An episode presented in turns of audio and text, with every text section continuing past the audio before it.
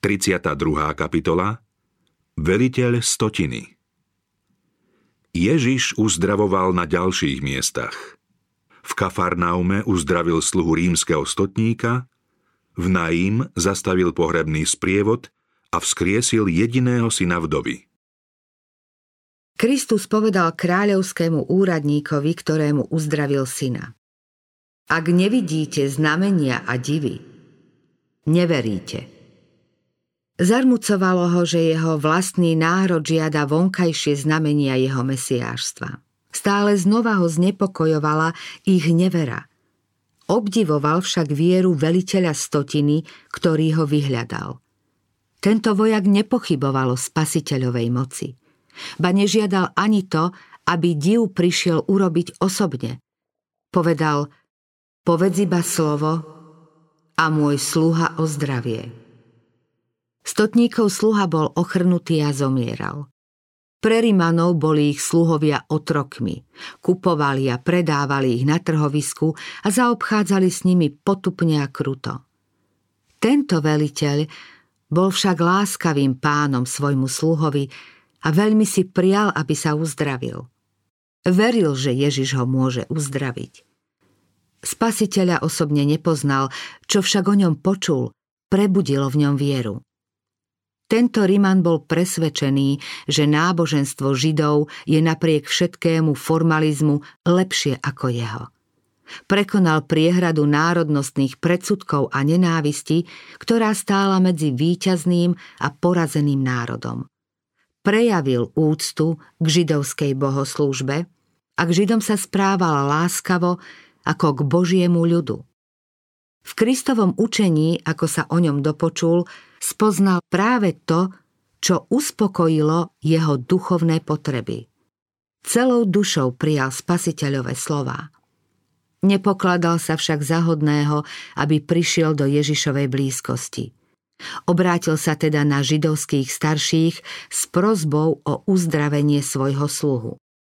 Domnieval sa, že tohto veľkého učiteľa poznajú a budú vedieť, ako sa k nemu môže dostať. Keď Ježiš vošiel do Kafarnauma, stretli ho starší a povedali mu o stotníkovej žiadosti. Prihovárali sa. Veď miluje náš národ a postavil nám synagógu. Ježiš sa i hneď odobral do stotníkovho domu. Mohol však ísť len pomaly, pretože sa na neho tlačil dav. Správa o jeho príchode sa doniesla skôr a stotník vo vedomí svojej nehodnosti vyslal posla s odkazom. Pane, neunúvaj sa, lebo nie som hoden, aby si vošiel pod moju strechu. Spasiteľ šiel však ďalej a stotník sa nakoniec odhodlal prísť k nemu so spravedlnením. Nepovažoval som sa za hodného prísť k tebe. Ale povedz len slovo a môj služobník o zdravie. Veď aj ja som človek podriadený vrchnosti, a mám pod sebou vojakov. Keď poviem jednému, choď, teda ide, a druhému, poď sem, tak príde. A svojmu služobníkovi, urob to, tak to urobí. Inak povedané, ako ja predstavujem moc Ríma a moji vojaci uznávajú moje vodcovské postavenie, tak ty predstavuješ moc väčšného Boha, a všetko, čo je stvorené, ťa poslúcha. Rozkážeš chorobe a ona ustúpi. Prikážeš svojim nebeským poslom a chorý sa uzdraví. Povedz len slovo a môj sluha bude vyliečený. Keď to Ježiš počul, prekvapil sa. Obrátil sa k ľuďom, ktorí išli za ním a povedal Vravím vám, Takú vieru som nenašiel ani v Izraeli. Stotníkovi prikázal. Choď a nech sa ti stane, ako si uveril. V tú chvíľu jeho sluha ozdravel. Židovskí starší, ktorí stotníka Kristovi odporučili, videli, ako ďaleko sú od ducha Evanielia. Nechápali, že na Božiu milosť si nemôžeme robiť žiadny nárok, a že nám ju pán udelí iba vtedy, keď uznáme, že ju nevyhnutne potrebujeme. Vo svojej samospravodlivosti odporúčili stotníka, pretože miloval ich národ. Veliteľ stotiny však o sebe povedal Nie som hoden. Jeho srdca sa dotkla Kristova milosť. Poznal svoju nehodnosť, no predsa sa odvážil žiadať o pomoc. Nespoliehal sa na vlastnú dobrotu. Svoju prozbu odôvodnil tým, že ju nevyhnutne potrebuje. Vierou sa chopil Krista, záchrancu. Uveril v neho nielen ako v divotvorcu, veril mu ako priateľovi a spasiteľovi ľudstva. Tak môže prísť ku Kristovi každý hriešník. Spasil nás nie pre spravodlivé skutky, ktoré sme my konali, ale zo svojho milosrdenstva. Ak ti Satan našepkáva, že si hriešník a nemáš nádej na Božie požehnania, povedz mu, že Kristus prišiel na svet zachrániť hriešnikov. Nemáme nič, čím by sme si mohli Boha nakloniť. Kedykoľvek sa však smieme odvolávať na svoju úplnú bezmocnosť, pre ktorú je výkupná moc nevyhnutnosťou. Ak sa prestaneme spoliehať sami na seba, smieme pohliadnúť na Golgotský kríž a povedať Čo ti môžem, pane, dať? Len pri kríži zaplakať. Židia sa od detstva učili o poslaní Mesiáša. Poznali inšpirované výroky patriarchov a prorokov i symboliku obetnej služby. Pohrdli však týmto svetlom a teraz nenašli v Ježišovi nič, po čom by túžili. Naproti tomu stotník, rodom pohan, odchovaný modloslužbou cisárskeho Ríma, povolaním vojak, svojou výchovou a prostredím človek duchovne zdanlivo otupený, fanatizmom židov a pohrdaním vlastných súkmeňovcov voči Izraelovi ešte viac odlúčený od duchovného života. Tento muž poznal pravdu ktorú potomkovia Izraela vo svojej slepote nepoznali. Nedbal na to, či Židia sami príjmu toho, ktorý sa pokladal za ich Mesiáša. Keď ho osvietilo pravé svetlo, ktoré osvecuje každého človeka, postrehol, aj keď len zastrene, slávu Božieho Syna. Pre Ježiša to bolo prvé ovocie diela, ktoré medzi pohanmi vykoná evanielium. S radosťou hľadel do budúcna na zástup vykúpených pre Božie kráľovstvo zo všetkých národov. Hlboko zarmútený poukázal Židom na dôsledky zavrhnutia jeho milosti. No hovorím vám, že mnohí prídu od východu i západu a budú stolovať s Abrahámom, Izákom a Jákobom v nebeskom kráľovstve, ale synovia kráľovstva budú vyhodení von do tmy. Tam bude plač a škrípanie zubami. Koľký si ešte stále pripravujú rovnaké sklamanie? Koľký v kresťanských krajinách pohrdajú svetlom, zatiaľ čo ľudia žijúci v tme pohanstva prijímajú jeho milosť vzkriesenie syna vdovy z Naim. Viac ako 30 kilometrov od Kafarnauma leží na náhornej rovine s výhľadom na šíru a krásnu jezreelskú rovinu mestečko Naim. Predovšetkým tam mierili Ježišove kroky. Boli s ním viacerí z jeho učeníkov, ako aj iní, čo ho počúvali.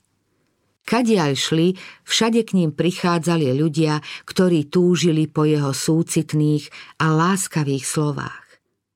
Privádzali k nemu svojich chorých na uzdravenie v očakávaní, že ten, ktorý má takú obdivuhodnú moc, vyhlási sa za izraelského kráľa.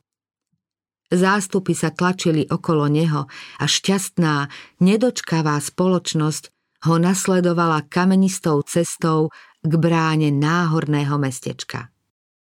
Keď sa priblížil, videl, ako z jednej brány vychádza pomalým, smútočným krokom pohrebný sprievod.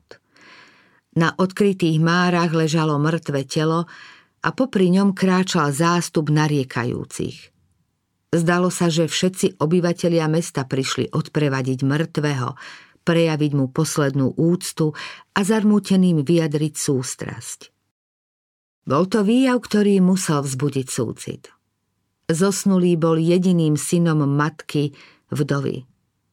Opustená odprevádzala k hrobu toho, ktorý jej bol jedinou pozemskou oporou a útechou. Keď ju pán uzrel, prišlo mu jej ľúto. Keď prechádzala popri ňom v slzách, nič nevidela a nezbadala ani jeho. Ježiš pristúpil k nej a vľúdne jej vraví. Neplač. Ježiš chcel zmeniť jej žiaľ na radosť, ale najprv jej chcel vyjadriť svoj láskavý súcit. Potom pristúpil k máram a dotkol sa ich. Ježiš sa nemohol poškvrniť ani dotykom mŕtvého. Nosiči sa zastavili a nárek plačúcich stíchol. Okolo Már sa zišli oba zástupy v neistej nádeji. Je tu ten, ktorý uzdravoval a vyháňal démonov. Má však moc aj nad smrťou? V tej chvíli zaznel jasný príkaz. Mládenec, hovorím ti vstaň. Tento hlas počul aj mŕtvy. Mládenec otvoril oči. Ježiš ho vzal za ruku a zodvihol. Chlapcov pohľad utkvel na plačúcej matke a matka so synom zostali v dlhom vrúcnom a radostnom objatí. Zástup len hľadel v nemom úžase. Všetkých sa zmocnil strach. Okamih stáli prekvapení a dojatí úctou, ako by boli v Božej prítomnosti. Potom velebili Boha a vraveli, veľký prorok povstal medzi nami a Boh navštívil svoj ľud. Pohrebný zástup sa vrátil do najmu ako víťazoslávny sprievod. Táto zväzť o ňom sa rozniesla po celej Judei a okolí. Ten, ktorý stál pri zarmútenej matke pri bráne mestečka Najm, je aj dnes s každým, kto trúchli nad hrobom svojich drahých. Náš zármutok sa ho dotýka, súcití s nami – jeho srdce je stále plné lásky a súcitu. Kristovo slovo, ktoré povolalo mŕtvého k životu, je dosiaľ plné moci, akú malo vtedy, keď oslovilo syna vdovy z mesta Najm. Ježiš hovorí, daná mi je všetka moc na nebi a na zemi. Beh času túto moc nejako neoslabil a stálym pôsobením Kristovej milosti sa nejako nevyčerpala – on je živým spasiteľom každému, kto v Neho verí. Ježiš premenil matkin žiaľ na radosť, hoci chlapca zo smrti vrátil k tomuto pozemskému životu, aby znova znášal jeho bolesti, námahu, nebezpečenstvo a aby nakoniec predsa len moci smrti podľahol. Ježiš nás však utešuje v zármutku nad stratou milých, svojim posolstvom o bezmedznej nádeji. Bol som mŕtvy a hľa, žijem na veky vekov a mám kľúče od smrti a podsvetia. Pretože deti majú účasť na krvi a tele, aj on mal podobne spolu účasť na nich, aby smrťou zničil toho, ktorý vládol smrťou, čiže diabla, a vyslobodil tých, ktorých celý život zotročoval strach pred smrťou. Satan nemôže väzniť mŕtvych, keď ich k životu prebudí Boží syn. Nemôže držať v duchovnej smrti toho, kto vierou prijíma Kristovo mocné slovo. Pán hovorí všetkým hriešnikom. Prebuď sa ty, čo spíš. Vstaň z mŕtvych. Tieto slová znamenajú väčší život. Podobne ako na počiatku Božie slovo oživilo prvého človeka, tak nás oživuje aj dnes. Ako Kristov príkaz Mládenec, hovorím ti vstaň, vzkriesil najímského mladíka, tak aj slová vstaň z mŕtvych sú životom pre tých, ktorých príjmajú vierou. Boh nás vyslobodil z moci tmy a preniesol do kráľovstva syna svojej lásky. V jeho slove je obsiahnuté všetko. Ak príjmame toto slovo, sme vyslobodení.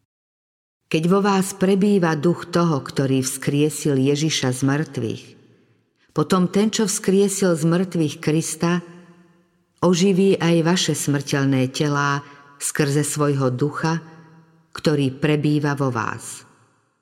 Lebo na povel, na hlas Archaniela a zvuk Božej polnice sám pán zostúpi z neba a tí, čo umreli v Kristovi, vstanú prví. Potom my, čo žijeme a zostaneme, budeme spolu s nimi v oblakoch uchvátení do vzduchu v ústrety pánovi a tak budeme navždy s pánom.